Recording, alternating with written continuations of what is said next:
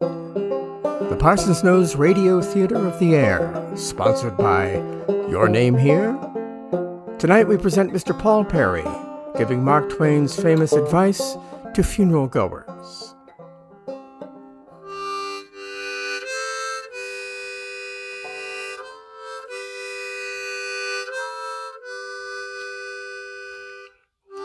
Do not criticize the person in whose honor the entertainment is given.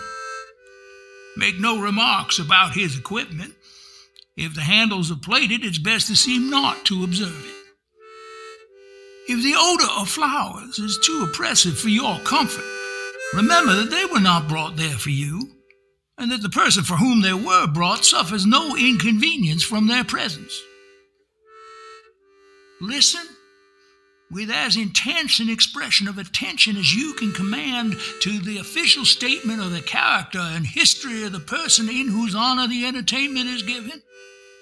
And if these statistics should seem to fail to tally with the facts, do not nudge your neighbor, or press your foot upon his toes, or manifest by any other sign your awareness that taffy is being distributed.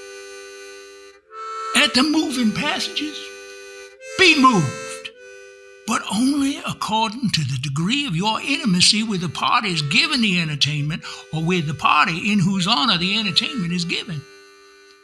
Where blood relations sobs, an intimate friend should choke up, a distant acquaintance should sigh, a stranger should merely fumble sympathetically with his handkerchief. Where the occasion is military, the emotions should be graded according to military rank, the highest officer present taking precedence in emotional violence, and the rest modifying their feelings according to their position in the service. Do not bring your dog.